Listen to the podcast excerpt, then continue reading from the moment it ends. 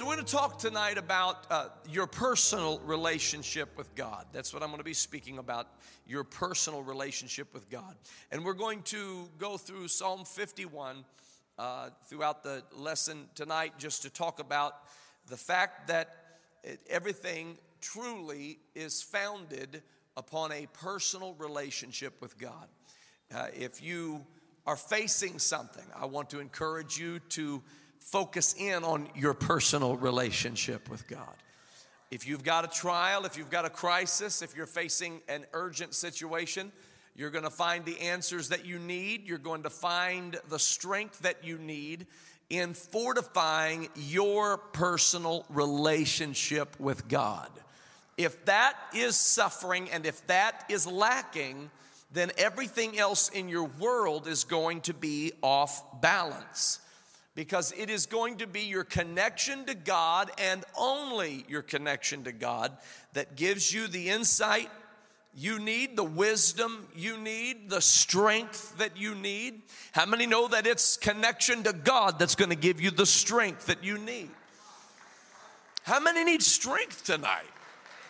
Strength is something we need, and we need it.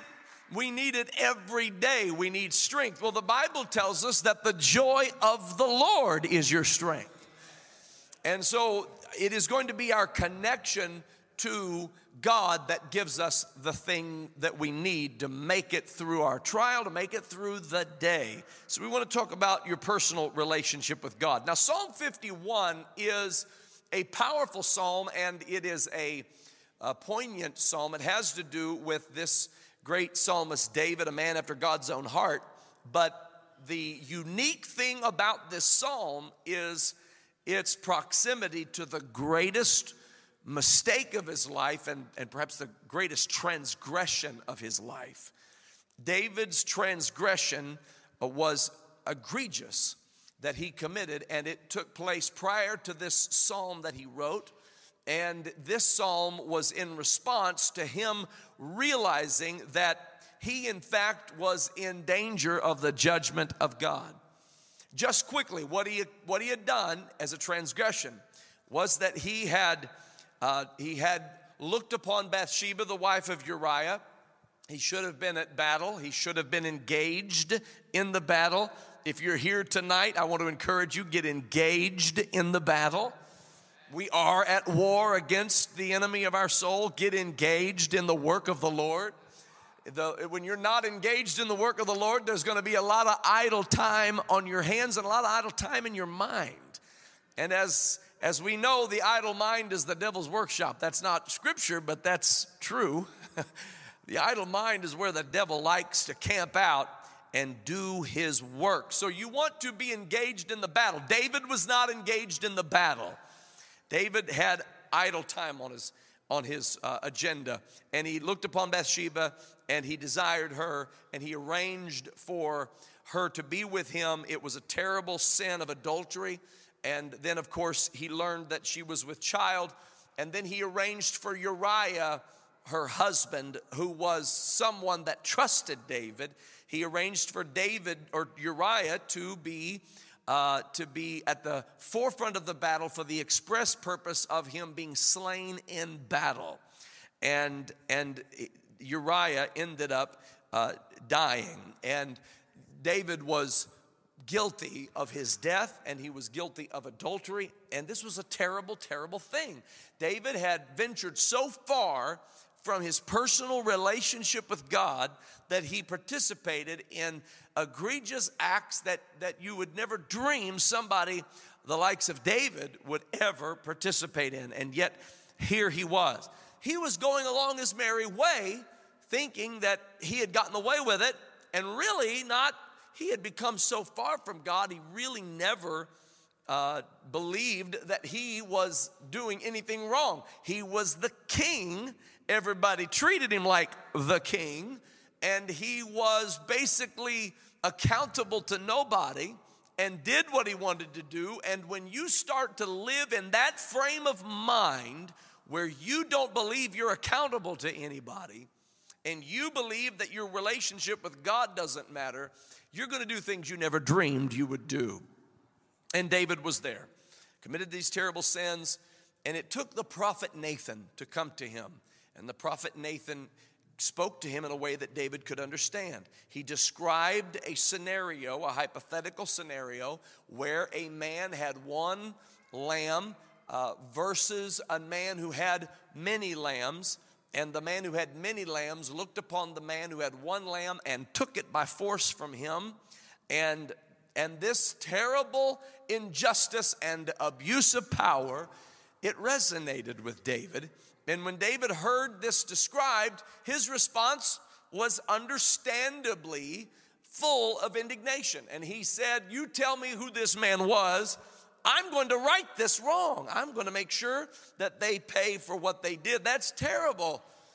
And then when Nathan pointed his finger in David's face and said famously, Thou art the man. That's Old English for you the man.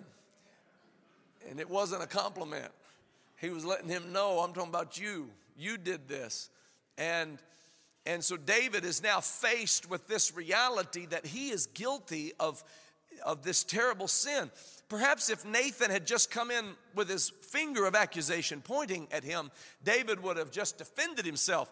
But when the word of God came forth from that prophet, it came forth in a way that David could see his own sin. And that's the goal of the Word of God. The Word of God is designed to prick the heart of mankind. This is what happened on the day of Pentecost when Peter preached Jesus crucified and risen from the dead. The Bible says, when the people heard this, they were pricked in their heart. The Word of God, according to Hebrews 4 and 12, is quick and powerful and sharper than any two edged sword, piercing even to the dividing asunder of soul and spirit. Now, I want you to hear that. It is so quick, it is so powerful, and it is so sharp that it is sharper than any two edged sword. And it is intended to divide between the soul and the spirit. That's interesting because you and I, good luck trying to divide or discern between the soul and the spirit. If I went around this room and handed this microphone from person to person and said, Tell me the difference between the soul and the spirit, it would be an interesting collection of explanations. The fact of the matter is, both the soul and the spirit are invisible. Both the soul and the spirit have to do with the conscience and the mind and the will and the heart of man. But one has a pure connection to God, and the other is derived from the heart of man. And so when the soul and the spirit begin to communicate, you have a hard time discerning between what is your conscience and what is your human will. What is God actually trying to speak to your inner man and what is your inner man trying to convince itself of. How many have ever been there before where you said, I don't know if this is me or this is God? Anybody ever been there where you say, I can't tell if it's me or God? You're describing the conflict between soul and spirit. I can't tell whether this is God speaking to me or if this is myself trying to guide my own affairs. If this is my conscience which God gave me as a means by which to receive from Him, or if this is my spirit that is conflicted and trying to misguide me and mislead me. Well, the Word of God is the dividing factor that divides between soul and spirit, those invisible qualities within one person. And the Word of God is the arbiter, is the referee. So if you're having trouble deciding whether it's you or God, you go to the Word. And the Word will tell you what is you and what is God. And what the Word says is so. It is finished. It is written. It is the fact. It is the truth. And so the prophet Nathan comes in with the word, and the word was a rhema word. It was a right now word, and it spoke to David in a way that David would receive it. And that's the goal of preaching, that's the goal of teaching, That's the goal of delivering the Word of God. We want the Word of God to be sharp so that it'll prick the heart of the individual and it'll make them ask the question Am I right with God? What shall I do? That is the question Nathan asked, or, or that, that, Nathan posed, the, the, the declaration rather, Thou art the man. David's response to it is Psalm 51. When he realized that he was a sinner, that he had transgressed, that he had walked away from God and done an egregious act of sin. Psalm 51 is the response. And, and the Bible says that he lost the child, and the, the Lord took the child that uh, Bathsheba was carrying. And so David is now humbled. David is now in a position of openness to God. Let me tell you, ladies and gentlemen, that when you're in a position like that where you know that you have angered God and that the Lord is is is in total disapproval of your actions and your behavior, it will humble you. And and that's actually a very safe place to be because when you are humble, you will find favor with God. When the Bible says God resisteth the proud but giveth grace to the humble, it means that God is going to be your adversary if you are proud. But if you are humble, God will give you favor. That grace is favor. So you never go wrong with humility. You never go wrong with humility. Uh, I don't want to jump to Super Bowl Sunday, but I kind of wish the city of Cincinnati and the Bengals would have had a little humility before last Sunday. It goes a long way when we're humble and it incurs favor. It incurs favor from God and it incurs favor from man when we're genuinely humble before the Lord. David was humble in Psalm 51 and it saved his life. And I want to read to you some of the things that he said, and I want to point out a few things that I think are important to note. He said, Have mercy upon me. Everybody say, Me. O God, according to thy loving kindness, according unto the multitude of thy tender mercies, blot out my transgressions. Wash me, everybody say, Me, thoroughly from mine iniquity. Cleanse me from my, my sin, for I acknowledge my transgressions, and my sin is ever before me. Against thee, the only have I sinned, and done this evil in thy sight, that thou mightest be justified. When you speak in clear, when you judge. Behold, I was shapen in iniquity, and sin did my mother conceive me. Behold, you desire truth in the inward parts. What a statement that is. You desire truth in the inward parts.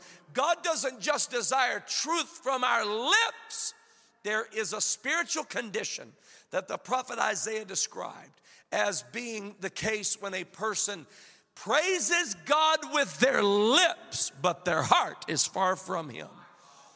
And the scripture said, I'm not interested in just truth on your lips. I want truth in the inward parts where nobody can see where nobody knows. I want truth in your thoughts. I want truth in your motives. I want truth in your plans. I want truth in your intentions. David said, You desire truth in the inward parts and in the hidden part. You shall make me. Everybody say, Me.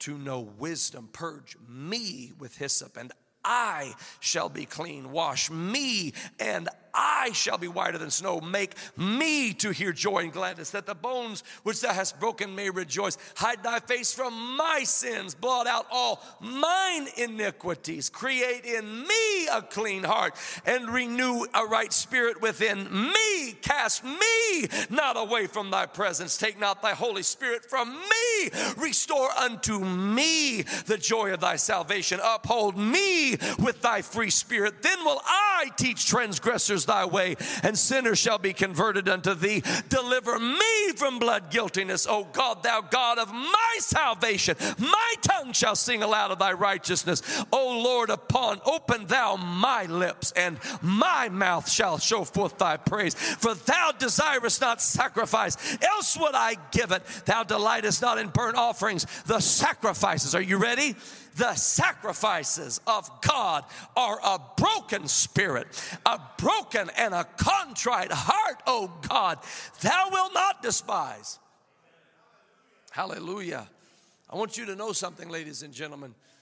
Anytime you are in any way fearful or anxious or fretting or worried, this is what God accepts a broken spirit, a broken and a contrite heart.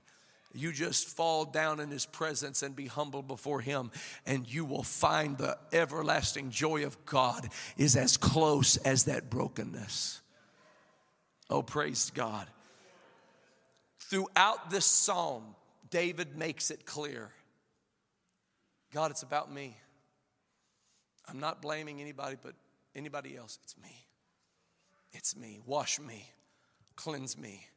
Create in me a clean heart. Renew a right spirit in me. Take not the Holy Spirit from me. You've got to come to a place in God where you understand that it is personal between you and the Lord. You, you, stop pointing fingers at other people. Don't think about people around you. You have to get you right with God. Hallelujah. God, I need you. I need you. Yeah, but they're the, they're the issue. I'm not worried about them. I, I, I, need, I need to be right with you. It's amazing what will happen when, when I become centered in my relationship with God. It's amazing how other things start to come into order in my life. When I become personally centered in my relationship with the Lord, it has to be something that begins in us, our personal relationship with God. I want to challenge you to just go about your day praising the Lord and thanking the Lord and having a personal relationship with God. Open your day thanking Him and giving Him praise. And, and, and hear what I'm telling you. I want you to I want you to understand that this relationship that you have with God is not something that is is not something that is uh, uh, it's not something that that is uh, to be taken for granted. This personal relationship with God is going to give you the strength that you need for every circumstance that you face. And it has to start with you. You have to understand your personal relationship with God. And you're not going to know who you are until you have a personal relationship with God. The scripture refers to the Word of God as a mirror. James said it this way He said that, uh, that, that when I behold the Word of God, it's like beholding myself in a glass. And I look in the mirror and I see, I see me when I look into the mirror. And so when I look into the mirror, I, I'm, I'm looking at who Joel ought to be. Did you know that when you read, get you a Bible that has red letters? When you read these red letters, you're looking at how you're supposed to be talking. Those are supposed to be your words. If you're not saying what these red letters are saying, then you're not talking right.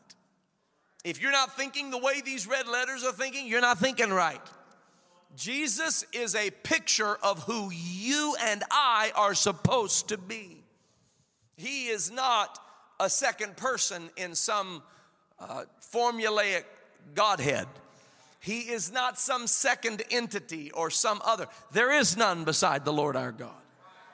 He alone is God, and there is none other.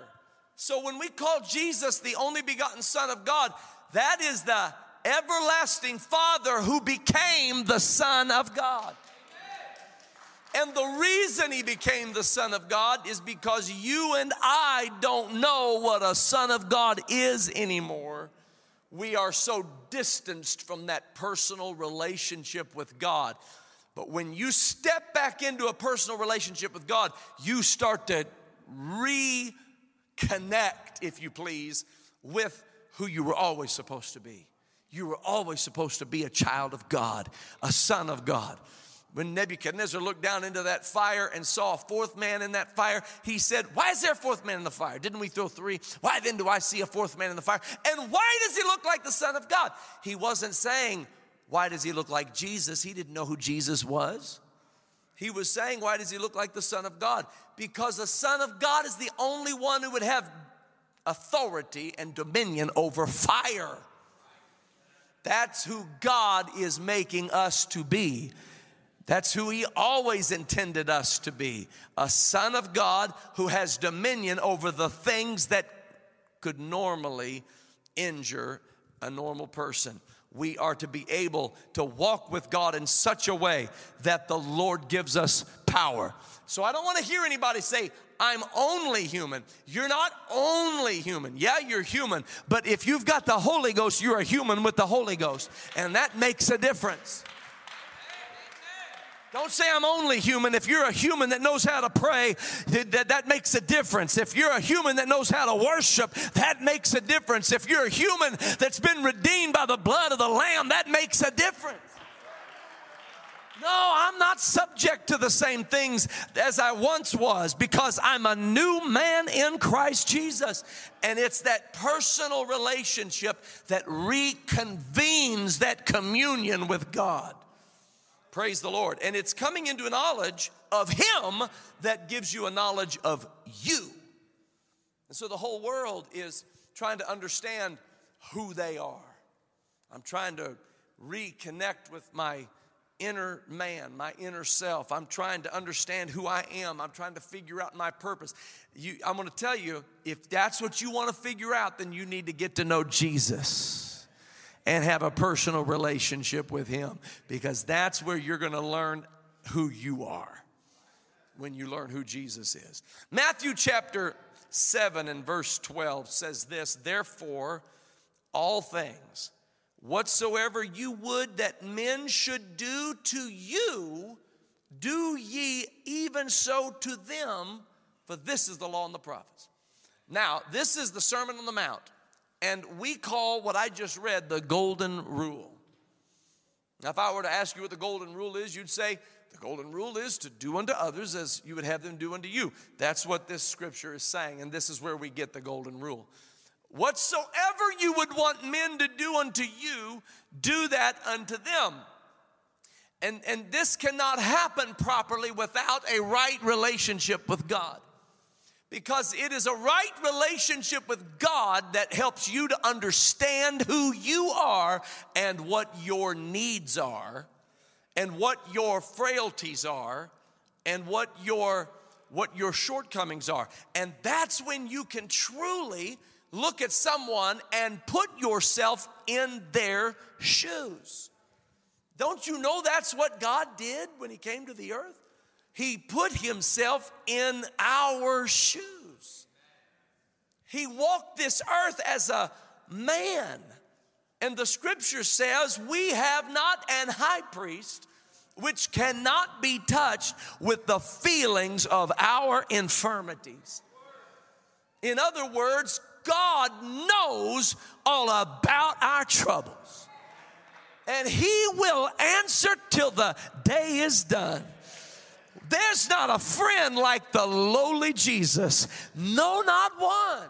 No, not one. He understands our troubles. He understands what we feel. He understands what we're concerned about. And, and that's because He put Himself in our shoes we are able to do the same for others when we have a right relationship with God.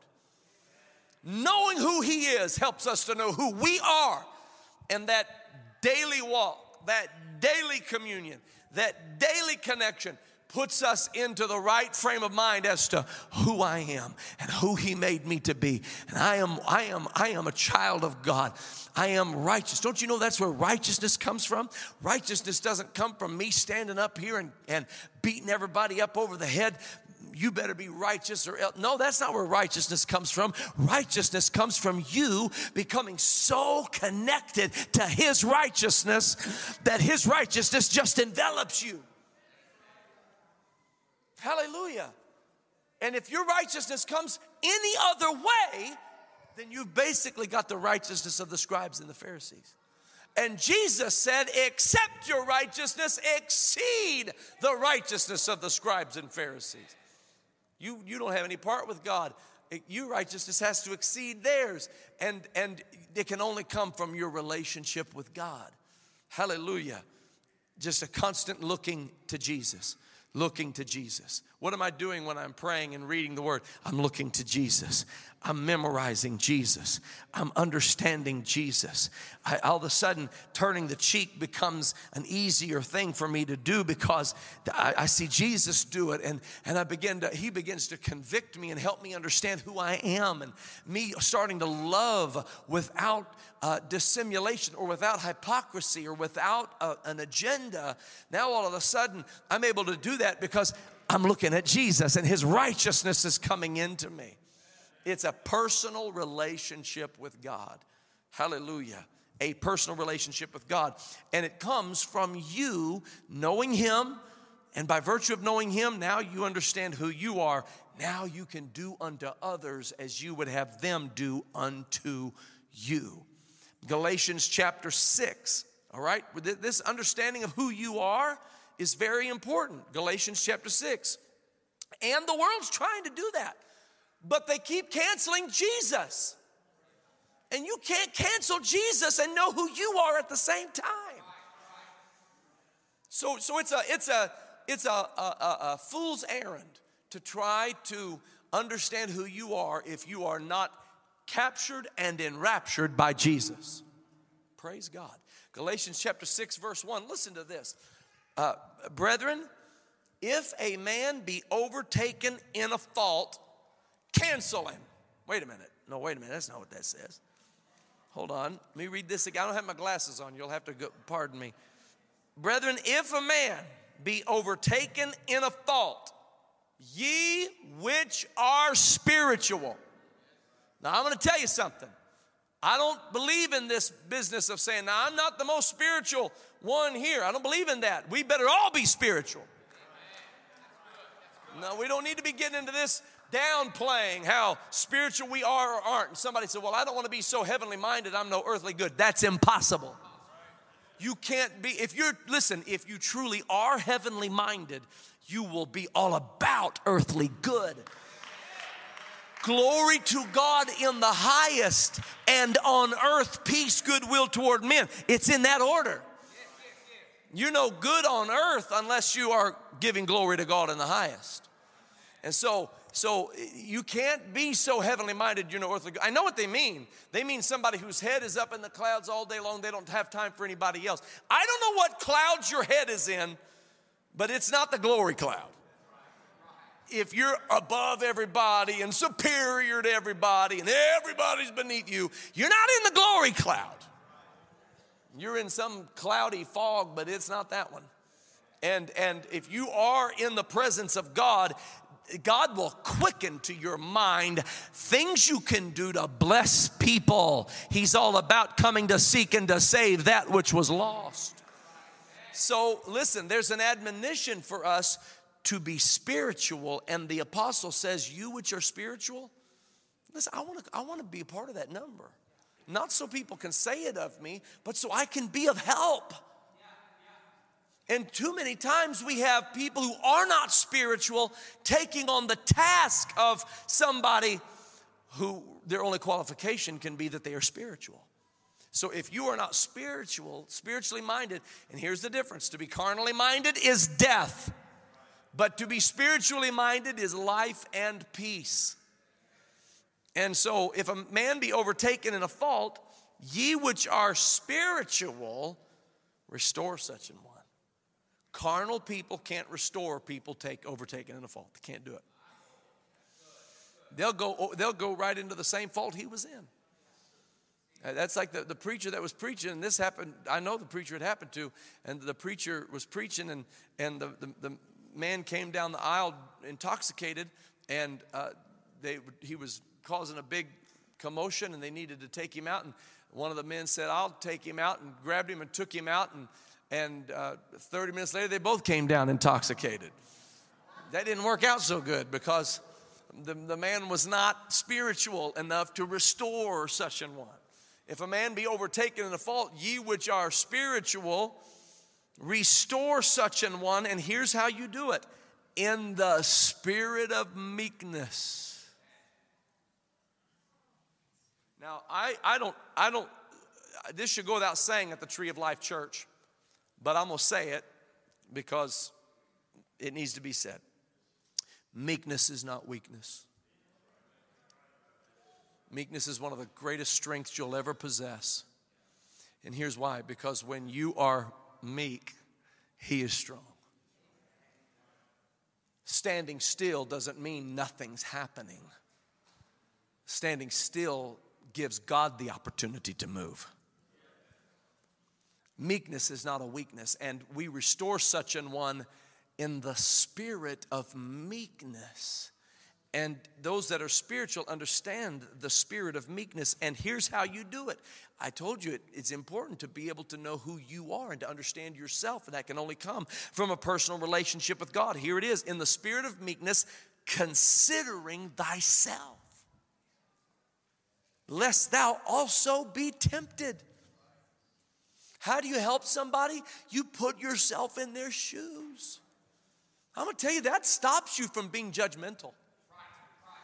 That stops you from being critical and self-righteous and holier than thou. When you when you truly understand that you are weak, but he is strong, that you are nothing, but he is everything, that, that you're, there's no confidence to be placed in the flesh, but you can put all confidence in God. With men, things are impossible, but with God, all things are possible. When you understand those things, you can truly look at somebody and understand where they're coming from because you put yourself in their shoes.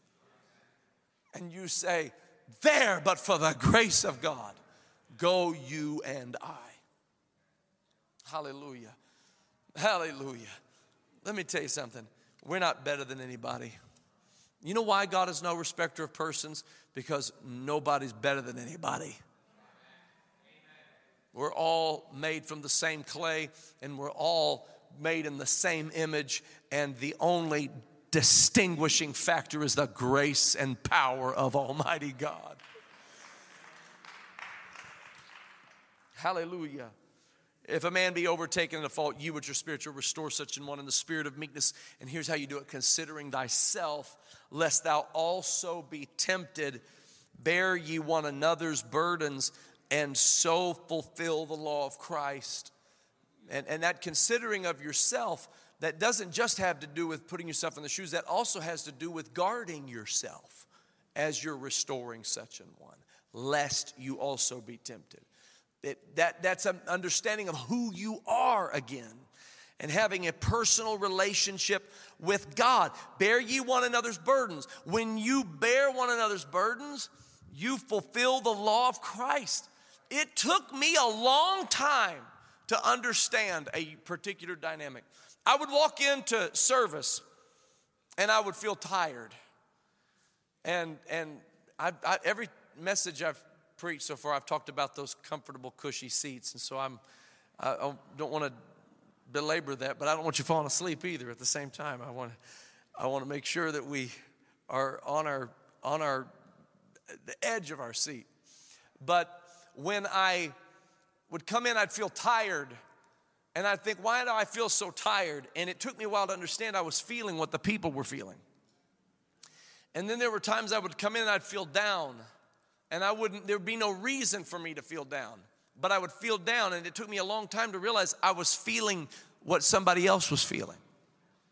And, and there were times where I'd feel anxious and worried, and I didn't know why. I couldn't, I, I literally had to stop and think, well, what are the thoughts that are, are, are galvanizing this feeling? And, and it, it took me a while to understand I was feeling what other people were feeling and that's how the Spirit of the Lord will work. The Spirit of the Lord will make you aware of the needs around you. When you feel friendless, it's because there's somebody around you who needs a friend. When you feel hopeless, it's because somebody around you needs hope.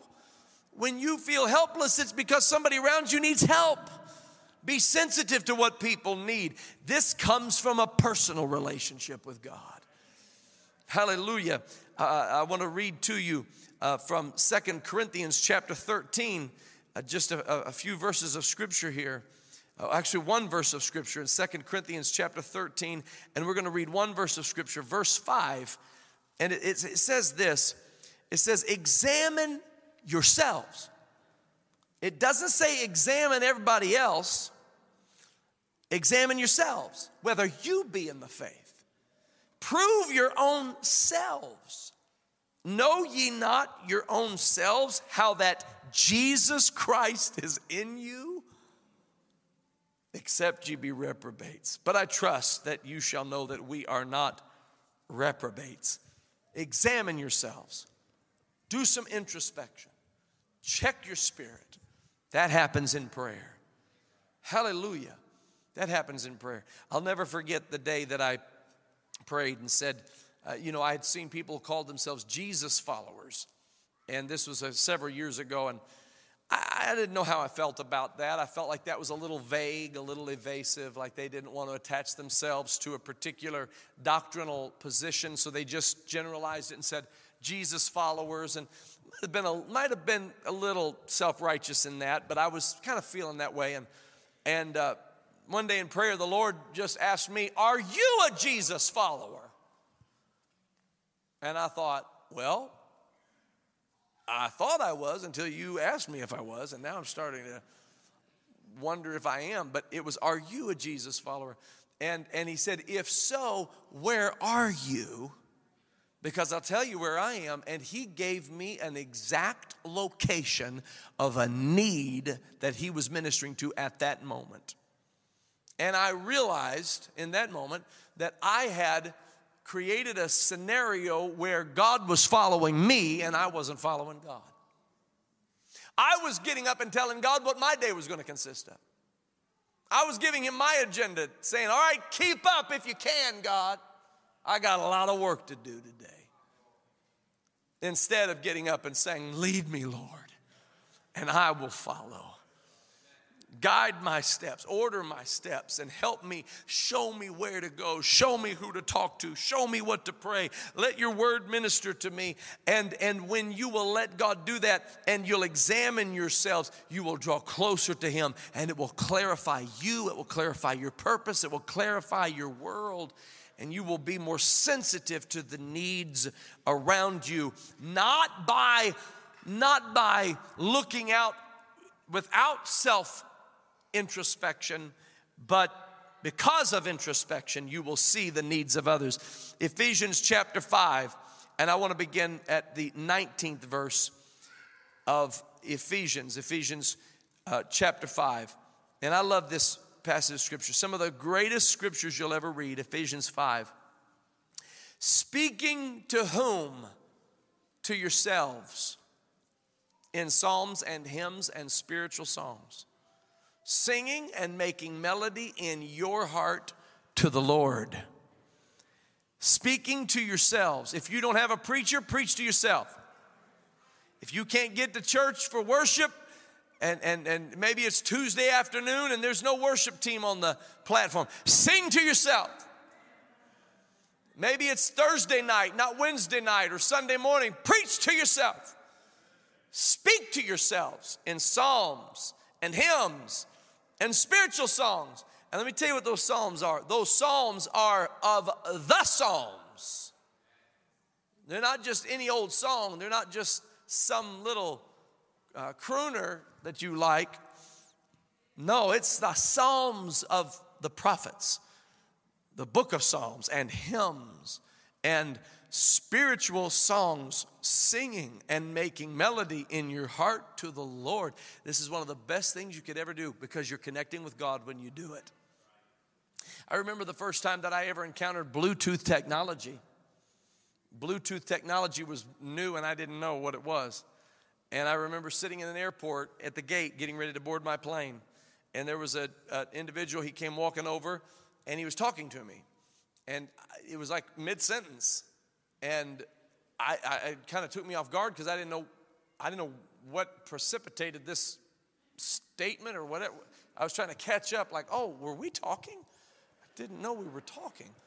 And, and so I, I listened and I, and I was just about ready to respond. And then he switched gears and talked about something else. And I thought, man, I, I'm, I'm confused. I, oh, I know what it is. I know what it is. I know what it is. He's crazy.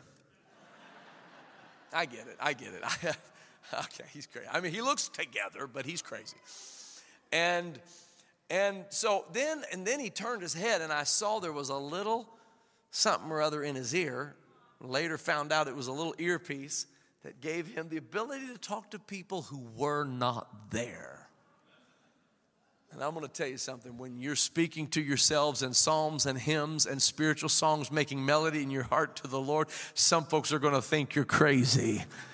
But you just tell them, I'm connected to somebody that you don't see but I'm connected. Hallelujah. I have a personal relationship with God, and you maintain that and you strengthen that and make melody in your heart to the Lord. And the scripture says if you'll do that, giving thanks always for all things. My, that is all encompassing. Giving thanks always for all things. Giving thanks always for all things unto God and the Father in the name of our Lord Jesus Christ, submitting yourselves one to another in the fear of God. Now I know, doesn't, doesn't Ephesians 5:21, submitting yourselves one to another in the fear of God, doesn't that sound just dandy? Wouldn't that be nice? Well, you cannot get to Ephesians 5:21 without climbing through and exercising and applying Ephesians 5:19 and Ephesians 5:20. You can't get to the point where you submit to one another in the fear of God. And you know why we submit to one another? We do so because we fear God. We submit to one another in the fear of God, and you will never be able to arrive at that spiritual maturity until you are regularly speaking to yourselves in psalms and hymns and spiritual songs, making melody in your heart to the Lord. And, and that precipitates and, and, and comes before giving thanks always for all things. How in the world am I supposed to give thanks always for all things? The scripture says, In everything give thanks, for this is the will of God in Christ Jesus concerning you. Do you know how many times I hear people ask the question, I, I, just, I just don't know what the will of God is. What do you think the will of God is? I'll tell you what the will of God is. In everything give thanks, for this is the will of God in Christ Jesus concerning you. You know why? Because when you start giving thanks, your mind is relieved of all of the junk preventing you from understanding the direction of the Holy Ghost. And so, so when you start to speak to yourself in psalms and hymns and spiritual songs, making melody in your heart to the Lord, now you're going to be in a position, in a frame of mind, to give thanks always for all things. Ever met somebody in the church? You greet them and you say, How you doing? God is good. God is good. God's been good to me. Everything going all right? Mm, I can't complain. Why? They're giving thanks always. They're not being fake. They're not being hypocritical. They're not being fake. They're giving thanks always for all things. And when you begin to live that kind of a life, it becomes not your second nature, it becomes your nature to submit to one another in the fear of God. Praise the Lord. Hallelujah. You know what? I want to fill this house with praise. But I'm not going to get up here and, and beg you to praise. I'm going to get up here and talk to you about having a personal relationship with God. Because when you have a personal relationship with God, the praise becomes your nature. I want this place to be filled with love for one another. But I'm not going to get up here and browbeat you. You better love one another. I want everybody to be kind to each other, but I'm not going to go, you better be kind or God will open up the windows of heaven, pour fire and brimstone on you. That's not how it works. You have a personal relationship with God and you become kind. You have a personal relationship with God and you start praising. You have a personal relationship with God. Hey, listen to this. I want us to win souls. I want us I want us to have I want us to fill this house to overflowing. I want us to fill Finneytown to overflowing. I want us to fill this city with the glory of God but it's not gonna it's not gonna happen by us just beg it's gonna happen from a personal relationship with god don't wait don't wait until all of your life comes crashing down to get where David got, where he started saying, Cleanse me, purge me, wash me thoroughly. He should have been doing that before the sin was ever committed, and the sin wouldn't have been committed. This isn't what you do just after you sin. This ought to be your prayer every day. Cleanse me, create in me a clean heart. Oh God, I acknowledge my transgression before you. Oh, I don't have any transgressions. Uh oh, I just found out who I'm talking to.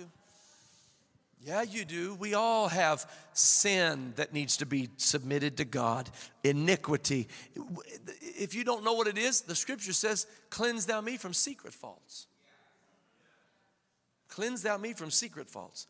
Everybody who has secret faults, could you? I don't. I, just go ahead and raise your hands. I'm closing my eyes. Secret faults. You can be confident that you do. And you need to understand that so that you can understand others that they also have secret faults and they don't even know they have them. And it'll give you the ability to forbear them in love. And it'll give you the ability to forgive them when they trespass against you. Praise God.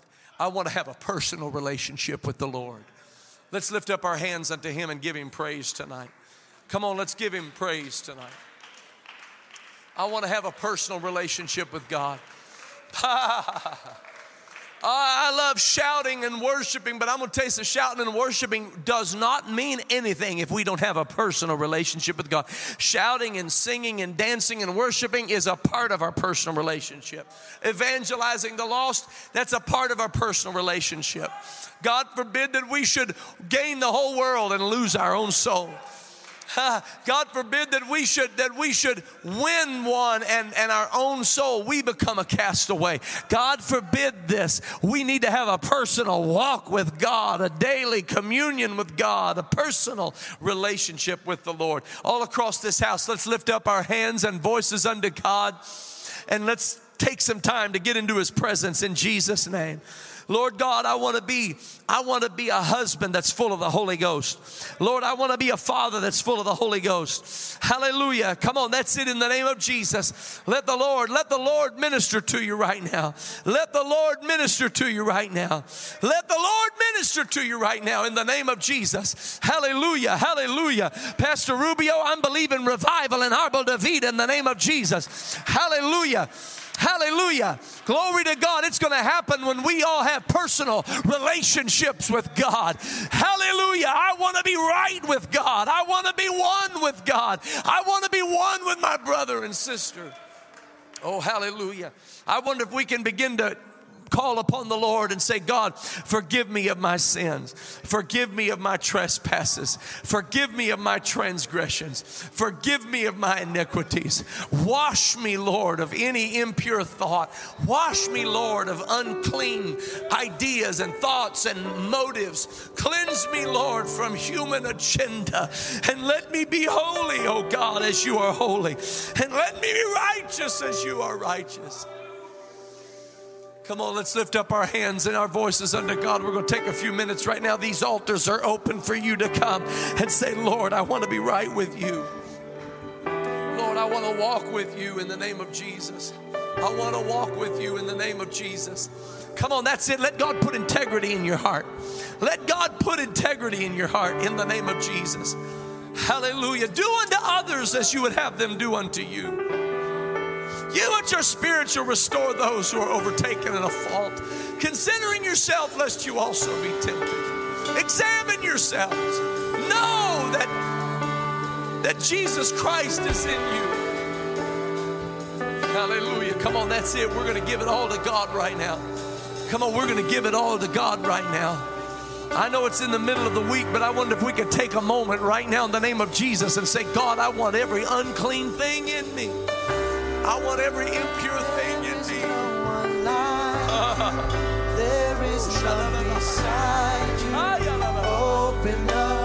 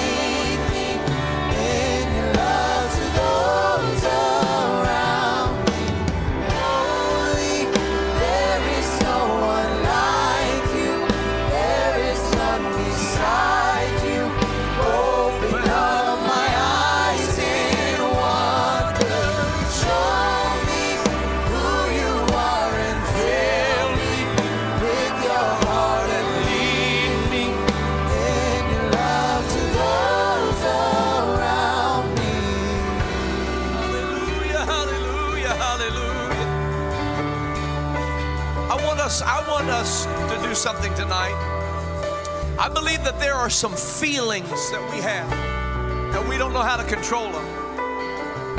And I want us to give those feelings to God. And I want us to say, God, I don't know what to do with these feelings. And I want to I want to give you a prayer. I'm going to put this in your hand tonight as a tool. I want you to learn how to pray this prayer. I want you to say, Lord, I don't even know how to feel how I should feel. I feel multiple ways about whatever it is.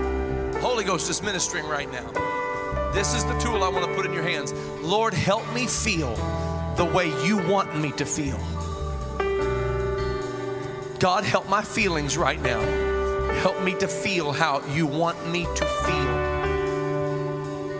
You're trying to control feelings, and that's a that's that's a Herculean task, if you please. That's a that's a tall order, and your flesh can't do it. You can't control your feelings. You can control reaction. You can't control feelings. You got to give those feelings to God and say, God, I don't know how to feel about it. Could you please help me to feel how I should feel? God, I need you to get into my mind. I need you to get into my heart. I need you to get in my spirit. I need you to help me feel the way I should feel, not the way everybody tells me I should feel. I need you to help help me feel. God, am I supposed to be patient? And help me to be patient. I supposed to be kind? And then help me to be kind. Lord, how am I supposed to feel? God, am I supposed to am I supposed to be concerned? And then help me be concerned in a holy way, in a wise way. Help me feel how I should feel. Help me feel how I should feel. Come on, you got to lose yourself. You got to lose yourself to find yourself. You've got to lose yourself. You've got to lose your life to gain your life. He that loves his life is going to lose it. He that hates his life is going to find it. You've got to give it up to God today and have a right relationship with Him.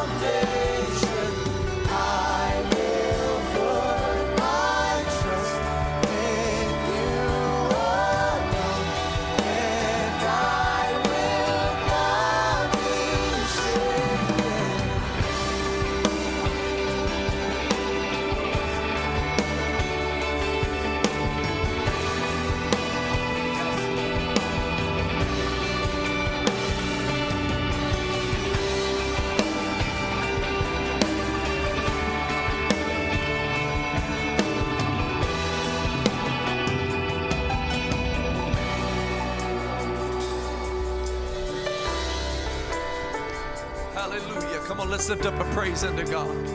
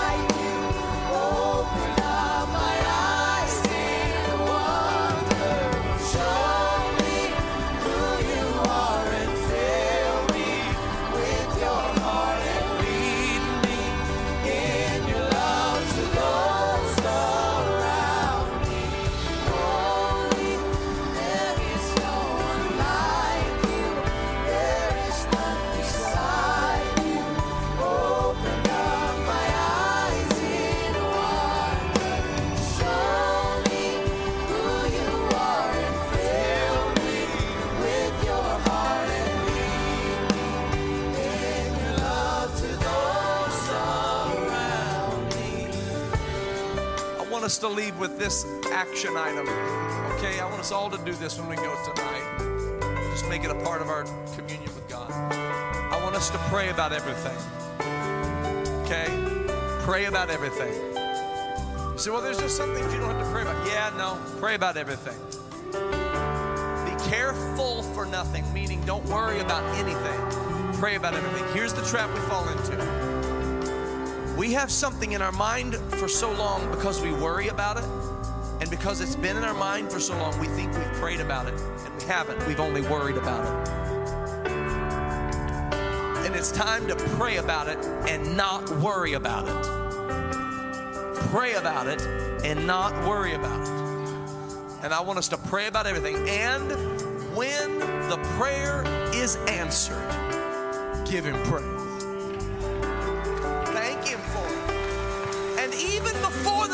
is answered. Give him praise. Give him praise. Let's do it now. Let's give him praise. Hallelujah. Thank you, Jesus. Thank you, Jesus. Oh, yes, Lord. As you go tonight, find somebody and greet them. Shake their hand, hug their neck. A fist bump. Tell them you love them. God bless you in Jesus' name. We'll see you family prayer 9:30 a.m. Sunday morning 11 a.m. We're to have a good time this weekend in the Holy Ghost. God bless you in Jesus.